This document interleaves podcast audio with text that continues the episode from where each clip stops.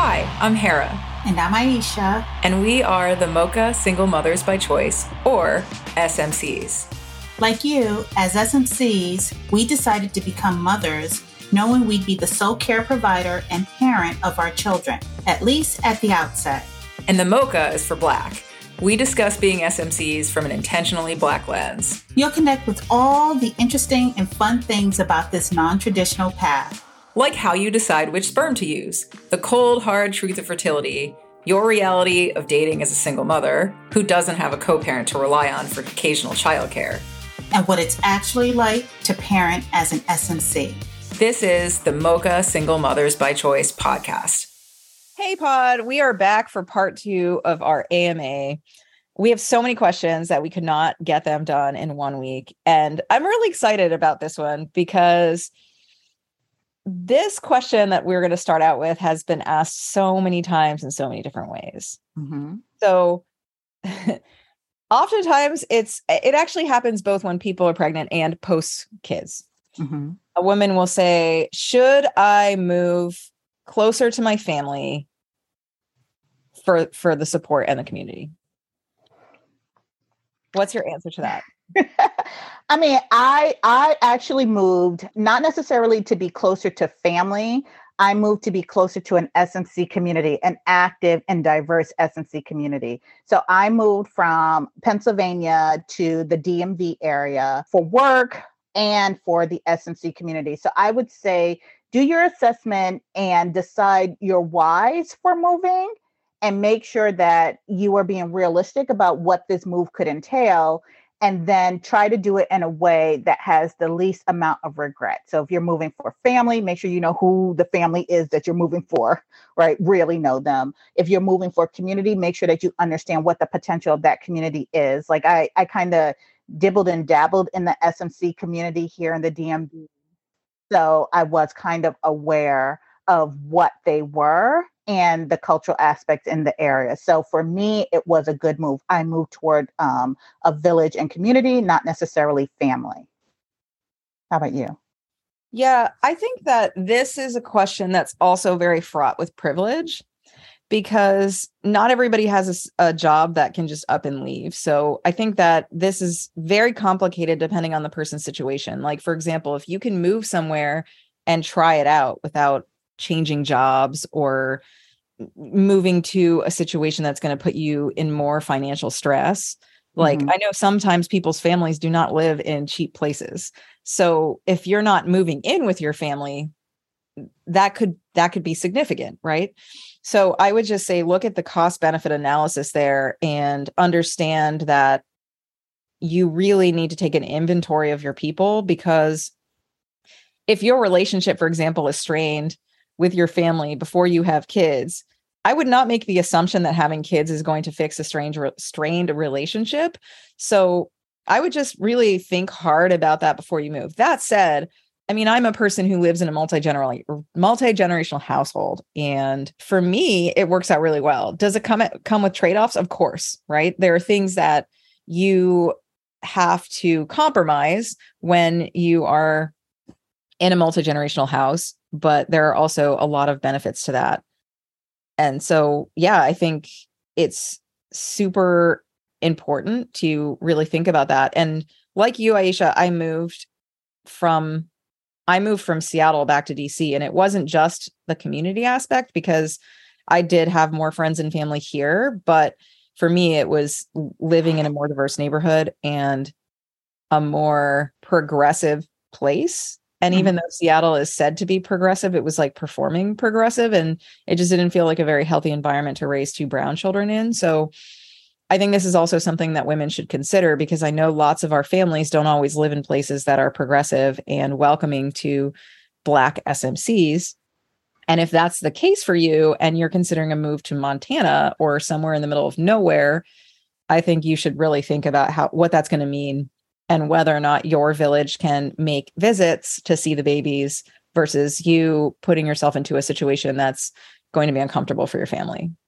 Right. I definitely agree. And culture and pr- being in a progressive environment, black progressive environment was important for me. You know, I I would I would I would weather almost any storm to make sure that my girls grew up as free black girls. And so for me it was important where I lived as well. So another aspect to moving to be with family is sometimes who do I turn to if something goes wrong. So if I get sick, you get sick, the kids get sick, and I'm immobile, you know, what does my village look like? How deep is my village in order to pull and leverage that support in that way? And so, however, both you and I in this year, we we had COVID, the house went down, you know, what have you. And I think that that might have been the first time because COVID had been in the past such a catastrophic event, you know, it got you to thinking, well, what will I do?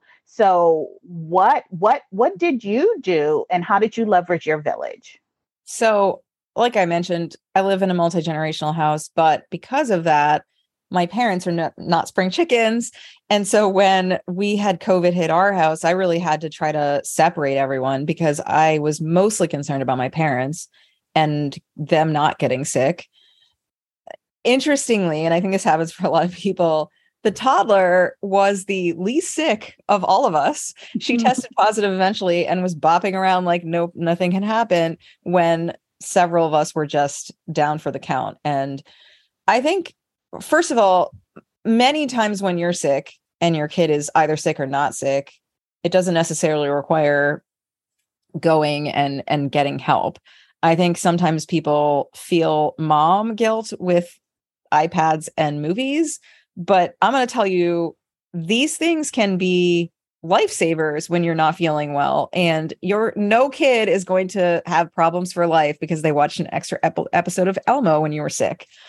So I just recommend moms releasing that shame and doing the best to make sure that the kid is safe.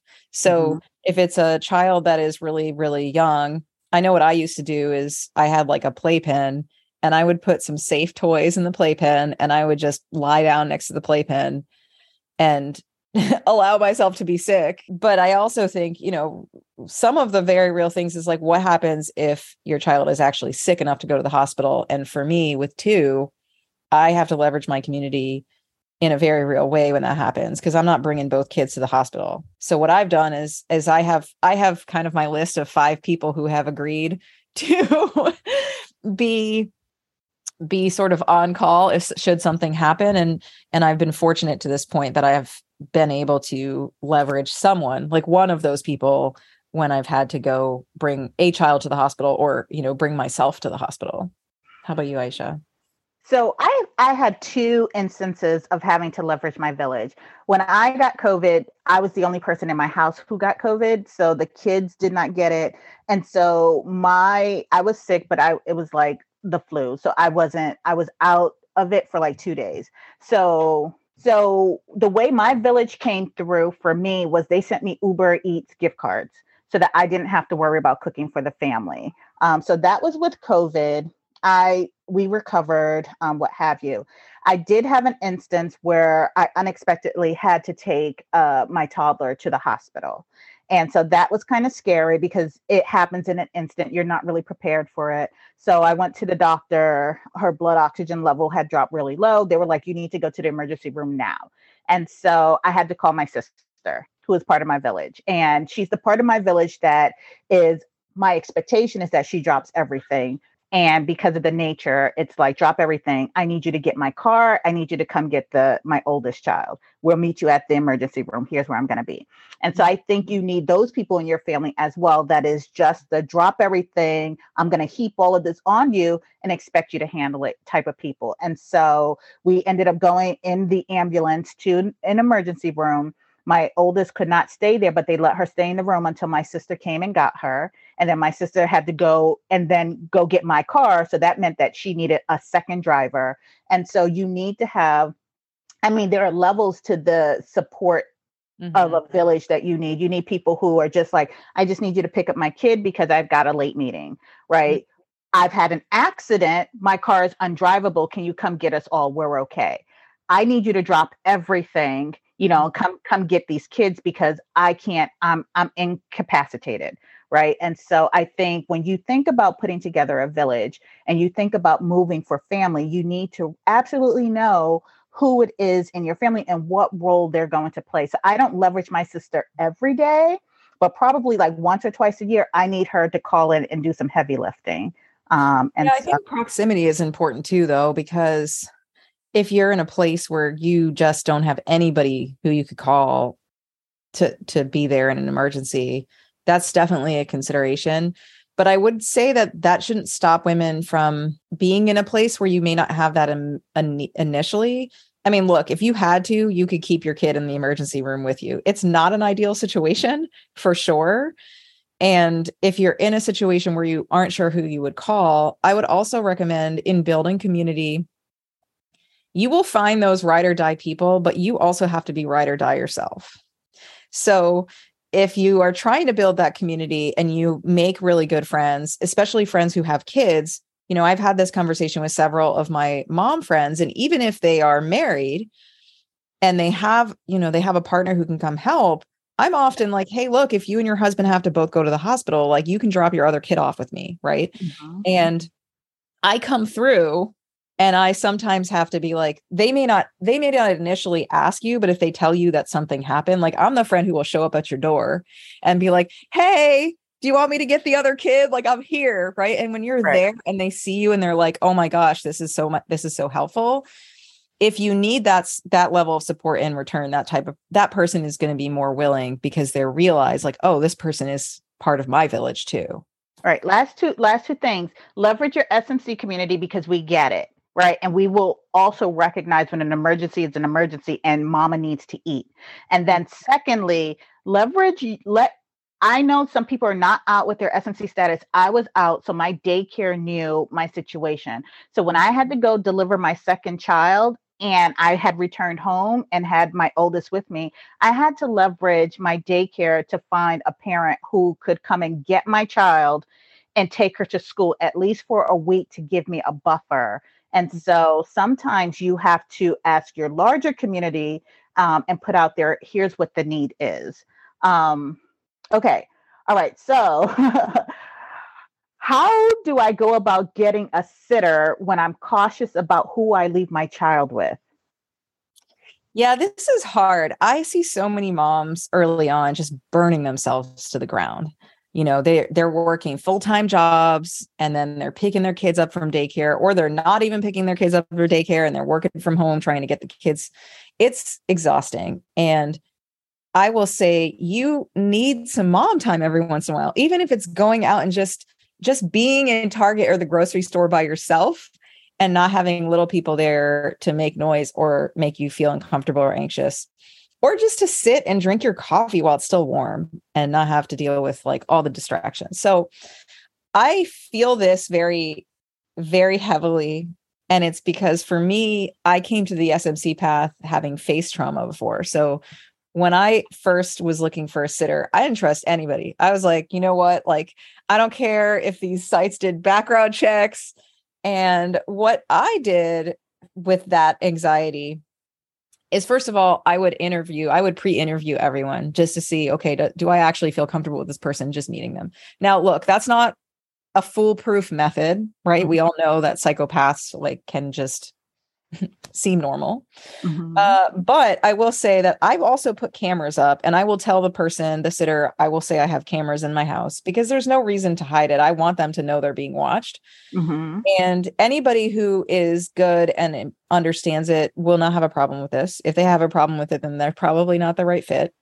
And I have also hired people to watch the kids while I'm still in the house. I will go mm-hmm. to another room. And that way you have the safety and comfort of being like, I'm going to give this person a trial and see how things are going before I actually leave. And then once you leave, you can also leverage the cameras. So I, but I will say you just got to pull off that band aid. You got to try it out, be it a sitter or, you know, maybe a kid swap with a friend of yours, whatever. You got, you got to get away from the kids every once in a while. How about you, Aisha? Yes, I would say um, care apps, care apps have come a long way. They do a lot of the heavy lifting, they do background checks. Um, and so I would say leverage those, but still do your due diligence, right? Meet with the people, talk with the people um, before you bring the person into the house. Now, I was I I was an SMC who was just like, I'm gonna be that person who I'm gonna get childcare and I'm gonna do it on a monthly basis. And the mm-hmm. reality of that is that the kids are so young and they're so innocent and vulnerable that you just have to wait until you're comfortable doing it. And I will say for me, I didn't feel comfortable until the kids became verbal.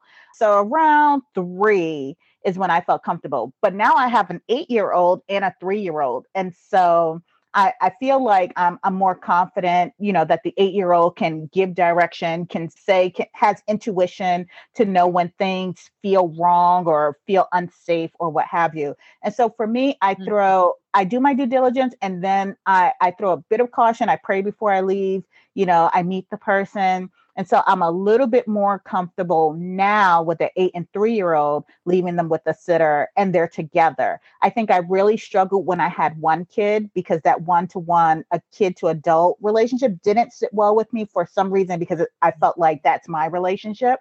But now that it's like, you know, two on one, they play with each other and interact with each other more so the sitter is just kind of there like watching and you know guiding activities. And so so then my thing would be do your due diligence. If you're lucky enough to tap into um, an au pair or a nanny network you know the groundwork has been laid they know the routine they've worked with um, small kids before but do your due diligence and do it when you feel comfortable um, and just save up that money until you feel comfortable. If you're like me and like, I'm going to get a sitter, I'm going to get it, just save that money until you feel comfortable. But for me, it, my comfort came when my kids became verbal. Yeah, I definitely think it it does get better. So for the moms out there who just, you know, you're super anxious about leaving your kid, your non-verbal kid, like I totally get that. It does get better. But I will also say one thing that I really like about some of the apps is that they allow you to see other families that have given ratings. Yes. Uh-huh. And uh, I've also been very transparent in my readings. Like if I don't like a sitter, I'll be like, you know what, this person had this problem, this problem, and this problem. Because look, like I'm looking out for the next parent too. And I appreciate when parents are really transparent with like this is this is a person my kid really liked. I also will say that kids are often a better judge of character than we are. Mm-hmm. And this is one of the things that is important, especially when your kid starts to get verbal listen to your child. I mm-hmm. still remember a sitter from when I was a kid that I could not stand. Her name was Cookie. I don't know if it was her real name, but her whatever her pet name was, Cookie. And she was just mean. And I was little too. I think I was like two or three. And I still remember Cookie and her horribleness. And I think Cookie was also racist. uh, there was just so many things. And so I remember telling my parents that I hated her and my brother loved her because he treated she treated him well, but I did not. Mm-hmm. And also make leverage your SMC community. Um, because if you have if you have SMC friends that you trust, they would have already vetted their care provider, and so you could also say, "Does anybody have a recommendation for a babysitter?" And so that way, you're just paying the babysitter rate, and you're not necessarily paying the rate for the application as well. So another I guess, category of questions that come up, they come up during the preparing stages. And we are smack dab in about a whole cohort of babies about to be born. So moms are getting ready to set up, you know, wills and guardianships, right? So what type of estate planning should I do and when? So I will I will start. So I know I was on the fence about when to start doing my estate planning, but it was important to me that before I went into delivery with my oldest child, that I had something in place. So I started with one of the internet um, law firms, and I created a quick will and set up guardianship before I delivered my first. And then life got crazy, and I'd say around the time my oldest was five, I sought out a law firm to make sure that I had an ironclad estate plan, guardianship, um, a, a, trust set up, and um, a medical power of attorney um, set up. God forbid something happened to me. I wanted to make sure that I had ironclad legal documents in place um, for my kids. How about you, Hera? So, this gave me a lot of anxiety, and it took me a really long time to actually do this and sadly, it took me until my second was born, which means my do- my oldest was 5 Mm-hmm. And I think you know, I it was it was during a school auction that I actually won. Uh, I won time with an attorney to set up estate planning, and it was actually a longer and more involved process than I imagined because they will ask you things like, you know, what what do you want to do with your money? And your money, like having control of your money, isn't necessarily even the same person who has control of your kids, right? Yes. So, and I think for me, it was really difficult. I mean, I'm sure it's difficult for everyone. Look, like nobody wants to be planning for in the event that something happens to them. Mhm. But I think as a single mom, it's even potentially more troubling just because there's no second parent to fall back on. So anybody that you assign guardianship is going to be a person who essentially did not choose to have these children and is now going to have these children when they're, they're Mhm. not there. So I was very conscious about having those conversations and the people that I spoke to they're like, "Well, of course." And I'm like, "Okay, but I understand you're saying this now, but I still understand that I needed to have this conversation with you because I need to be make sure that we're on the same page and that if something happens to me, you're this isn't coming as a shock and also you will respect my wishes about Right. what how I want them to be raised. And so I do think that it's a conversation people need to have with the person that is that that you person and people really because you have to have like a first choice, a second choice, a third choice because look Mhm. like you could all be in a bus accident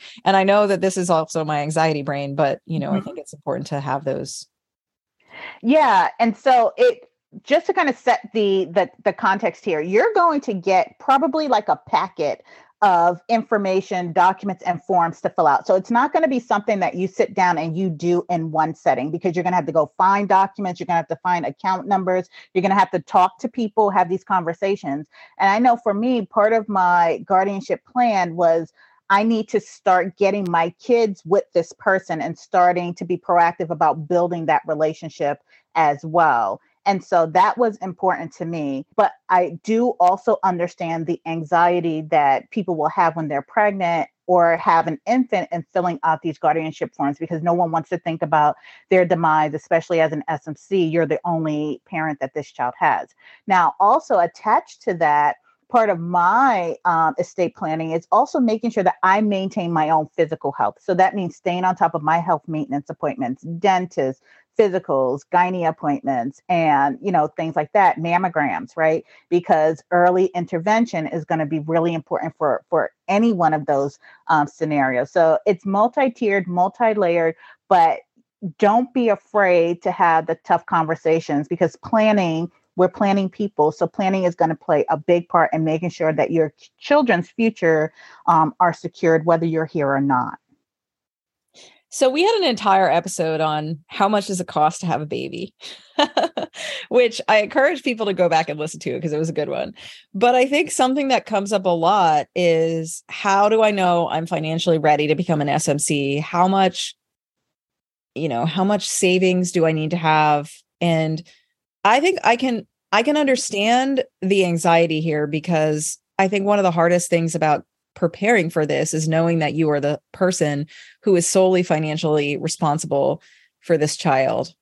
How did how do you navigate that, Aisha? And what would you tell parents who are just starting out, like trying to determine if this is the path for them?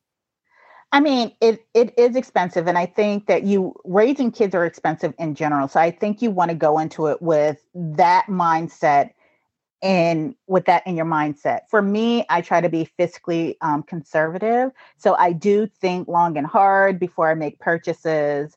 I do make sure, try to make sure that I've got my finances in order. So I've got, you know, um, college fund set up. I've got, you know, my own 401k. So I want to be making sure that I'm securing my financial future as well as theirs. And I also came to being an SMC at a midpoint in my career. So I was established and I wasn't worried about jumping from job to job. So I kind of knew that the devil I knew is the devil I knew, right? So I was okay staying at my job. Um, but for me, um, whether or not I was financially ready just depended on how how stable I was in my life in terms of all of the things financial. You really it's hard to anticipate how much money you're going to need because it depends on what kind of lifestyle you want. So you have SMCs that are, you know, not making a whole lot of money, but still living the life that they want. And then you have other SMCs on the other spectrum who are high earner SMCs. I mean, both comes with pros and cons um, and things of that nature. But I say you have to be comfortable with where you are financially and have a plan for how you're going to maintain lifestyle and have a plan B in case, you know, things unexpected that happen. So have a rainy day fund. So I think even more than amount of money, I think what's more important is financial stability. So regardless of what your income is or what your career and earning potential is, having yourself established in whatever career that is is super important because when you have kids it's not going to be the time where you're going to be able to hustle in your career the way that you can hustle pre-kids not to say that you can't hustle again, right? Like we all go through periods where it's like, okay, now my kids are in school. Maybe I can get back to hustling hard with my career. But mm-hmm. what I will say is a lot of times, especially when younger SMCs come to this path, I think sometimes they're just, they're feeling like their biological clock is ticking so hard.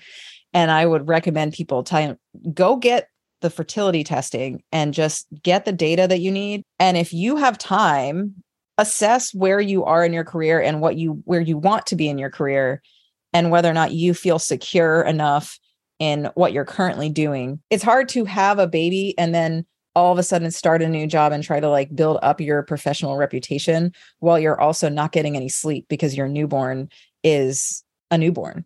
Mm-hmm. right? I think for me it's less about how much money you're making and more about if you're if you've established yourself in whatever career or job that you have because it's not an easy time to be making changes and if you have if you aren't happy with what you're doing, which a lot of times planning to have kids, you might be thinking, my gosh, my schedule is not conducive to children. I know lots of women will be asking about, you know, can I find an overnight nanny? What if I'm what if I'm a night nurse and I uh, and I have an, an odd schedule? So not to say that it's not possible to work around that because it is and there's plenty of smcs who have that uh, consideration but before you have kids is the time to kind of address uh, whether or not you are in a career that you think you can handle being an SMC in and being able to give yourself some time to make that shift if that's the case before you actually start trying. And I would say it's probably a really good thing to be a part of an SMC community as you're starting to think, because then that if you're if you're on the younger end of the spectrum it gives you enough time to make those shifts to to even know to assess your work schedule and your work environment and decide for yourself if you need to make a change sooner rather than later. Okay so one other question that we think is really important and comes up in our space a lot is that as an SMC, you fill out a lot of official paperwork for your children passports, school documentation, hospital records, birth certificates. What do you fill in for the second parent, Hera? So this is interesting. Uh, I'm going through this right now because I'm applying for new schools for my kids, and there's always second parent. I just say NA. And interestingly, recently one of the schools reached out to me and was like, well, you know, we need the dad's information so that he can also be invited to the parent interview. And so I had to send back a polite email and I was like, well, there is no dad and I had to explain the situation, which was fine with me because I'm I'm fully open with my family structure. I think the thing that was hard for me with that particular document is that the options were like head of household, uh you know all the it's a like all the parents and guardians live in the household and then the second option was divorced mm-hmm. and separated or something and so i chose option a because i'm not divorced and all of the parents and guardians live in this house right? Mm-hmm. and so i think that they made the assumption then that i just didn't include the dad who also lives in the house and i was like well that was an interesting assumption. There was no third option. Like one parent and one parent only. And so yeah i mean i I just say NA or sometimes depending on if they if the situation warrants it, I'll go into more detail. How about you? Yeah, I pretty much do NA. And I think an important point to put on this one is that your birth certificate should match. Like everything should be consistent. Mm-hmm. And you'll typically run into this sometimes with people who say they use a known donor, but they actually know the person and that kind of gets murky. And it's like you felt you wanted to put somebody's name on a birth certificate. If you do that, then you can't put NA, right? Because all of the official documents have to to match. So for me, I put NA on my birth certificate. I left the um, father section blank because I used the donor. Mm-hmm. Uh, in some cases, with the daycare, because you're going to have a more prolonged and longer relationship, I did have the conversation when I mm-hmm. submitted my documents that my children are donor conceived. I used a sperm donor from a sperm bank, you know, so XYZ. And in daycare, and as you go through school, you will be having this conversation a lot and you'll you're going to get real comfortable with like just it's the facts because yeah. school will give you a form like is there anything i need to know about the the child's home life you know daycare you know is there anything i need to know so you're going to be real comfortable asking these questions be upfront it's a fact there's no crazy mm-hmm. feelings about it and just be honest with your documentation. So when you go to fill out your passport, you fill mm-hmm. out your passport documentation the same way it's on the birth certificate. A lot of times they're going to ask for the documentation. Can I see the, the, birth certificate? And as long as there's no name on the birth certificate, people are just not even going to, to bat an eye. So when you go for your passport, they'll be like, Are both parents here? I'm a solo parent mm-hmm. and there's no father listed on my birth certificate. Here's my paperwork.